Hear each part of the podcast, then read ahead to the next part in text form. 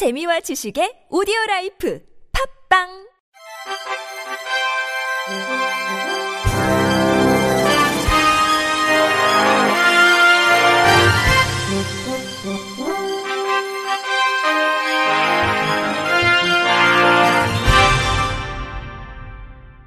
청취자 여러분 안녕하십니까? 팔월 삼십일 수요일 케이비아이씨 뉴스입니다.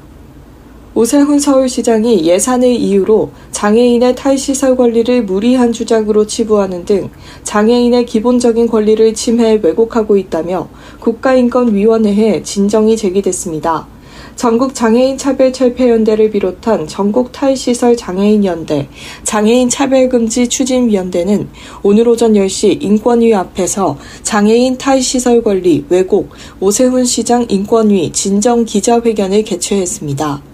전장년은 서울시는 오세훈 시장이 재임하던 이천구 년부터 최초로 탈시설 정책을 시행했지만 서울시는 지난달 이십 일 보도자료를 통해 탈시설의 취지는 자립 능력이 있는 장애인들이 본인의 의사에 기반한 다양한 거주 선택권을 행사해 자립하도록 하는 것이라고 보도함에 따라 서울시 탈시설 조례와 국제적인 규약에 명시된 장애인의 탈시설 권리에 대한 취지를 왜곡했다고 주장했습니다.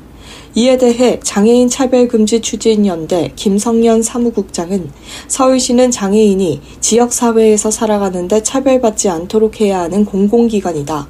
하지만 개인적 생활이 보장되지 않는 거주시설 안에서 살아갈 때에는 예산과 탈시설 예산을 비교하며 시설에서 나오는 것은 돈이 많이 든다고 말하고 있다고 지적했습니다.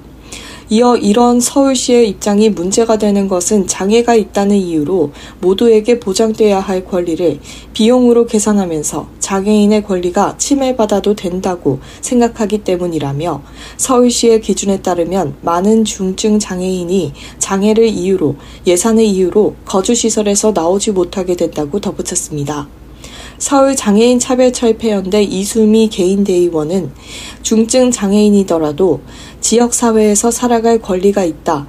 그런데 오세훈 서울시장은 헌법에 명시된 기본권, 유엔장애인권리협약이 명시하고 있는 장애인 권리를 위반하고 있다며 장애인의 권리를 기본으로 하는 정책이 추진될 수 있도록 인권위에 강력한 시정권고를 요청한다고 강조했습니다.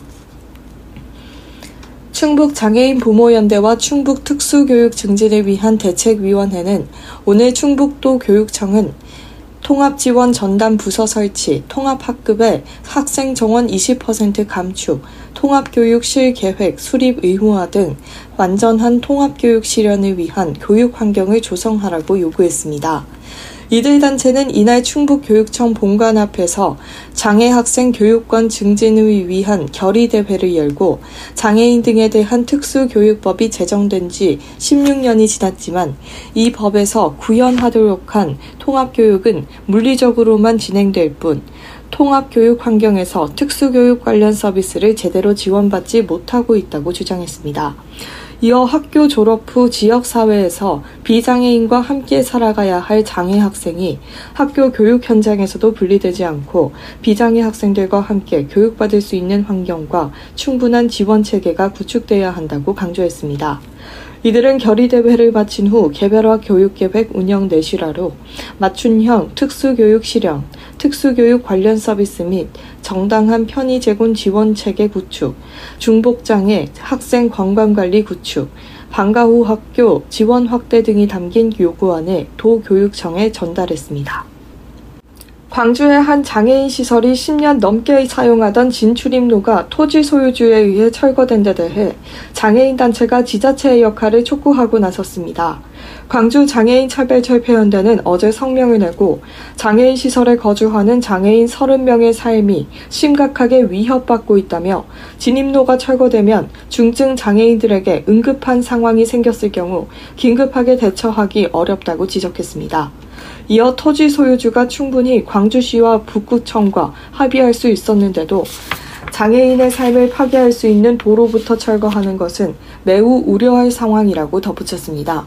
아울러 광주시와 북구청은 관망만 하지 말고 해결 방안을 찾는 데 적극적으로 나서야 한다며 장애인과 세상을 연결하는 유일한 도로가 개인의 이익, 행정의 무관심으로 사라지는 것을 좌시하지 않겠다고 밝혔습니다. 앞서 광주 북구에 위치한 한 장애인시설 진출입로 토지 소유주 A씨는 지난 이십사일 중장비를 동원해 도로 철거를 시작했습니다. A씨는 이 도로를 확장해 장례식장을 지으려다 건축 허가가 취소되면서 사전에 개발 행위가 이뤄진 부분에 대해 원상복구 명령을 받았습니다. 이에 A씨는 원상복구 명령을 이행해야 농지, 산지 전용로 이억 오천여만 원을 돌려받을 수 있다며 도로 철거는 어쩔 수 없다고 밝혔습니다. 서울시가 휠체어를 탄 이동약자들이 화장실 입구 문턱이나 손잡이 유무 등을 사전에 확인하고 외출할 수 있도록 휠체어를 타고 이용할 수 있는 화장실 찾기에 나섭니다. 서울시는 다음 달 일일부터 십이월 구일까지 백일간 휠체어도 가는 화장실 찾기 프로젝트를 추진한다고 밝혔습니다. 현재는 휠체어 등을 이용하는 이동약자들이 도보 내비게이션을 이용해 화장실을 찾더라도 막상 도착하면 문턱 등의 장애물로 화장실에 들어가기 어렵거나 손잡이 설치 유무 등을 사전에 확인할 수가 없어 화장실 이용에 어려움을 겪고 있는 실정입니다.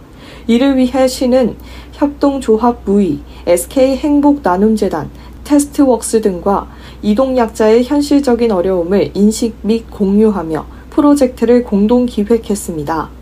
이동약자들을 위한 화장실 관련 정보 제공과 인프라 개선을 촉진하는 한편 일상 주변에 있는 화장실에 대한 정보를 사진 촬영 및 업로드하는 방식으로 동참하는 시민 참여를 통해 이동약자의 화장실 이용 어려움에 대한 사회적 관심을 유도할 계획입니다. 참여를 원하는 시민은 더블유더블유더블유 점 휠체어도 가는 화장실 점 케이알 누리집에 접속해 서울 전역의 식당, 카페, 공원, 종교시설, 공공기관 등 휠체어로 접근 가능한 곳의 위치, 사진 등 관련 정보를 안내에 따라 입력하면 됩니다.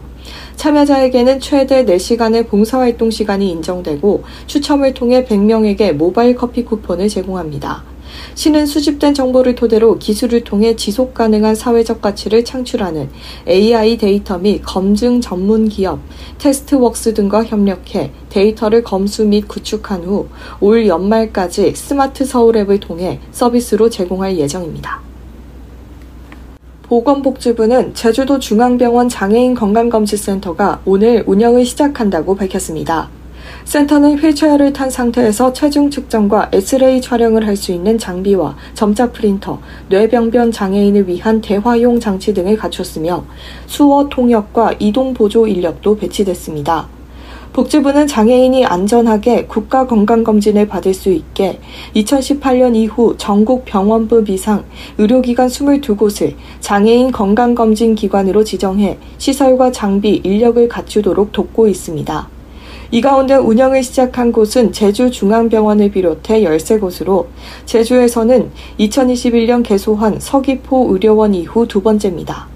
공공보건의료기관을 장애인 건강검진기관으로 당연 지정하는 것은 장애인 건강권 및 의료접근성 보장에 관한 법률이 올해 십이월 시행되면서 지방의료원 이십이 곳 등 총 팔십육 곳이 장애인 건강검진기관으로 지정될 예정이라고 복지부는 설명했습니다.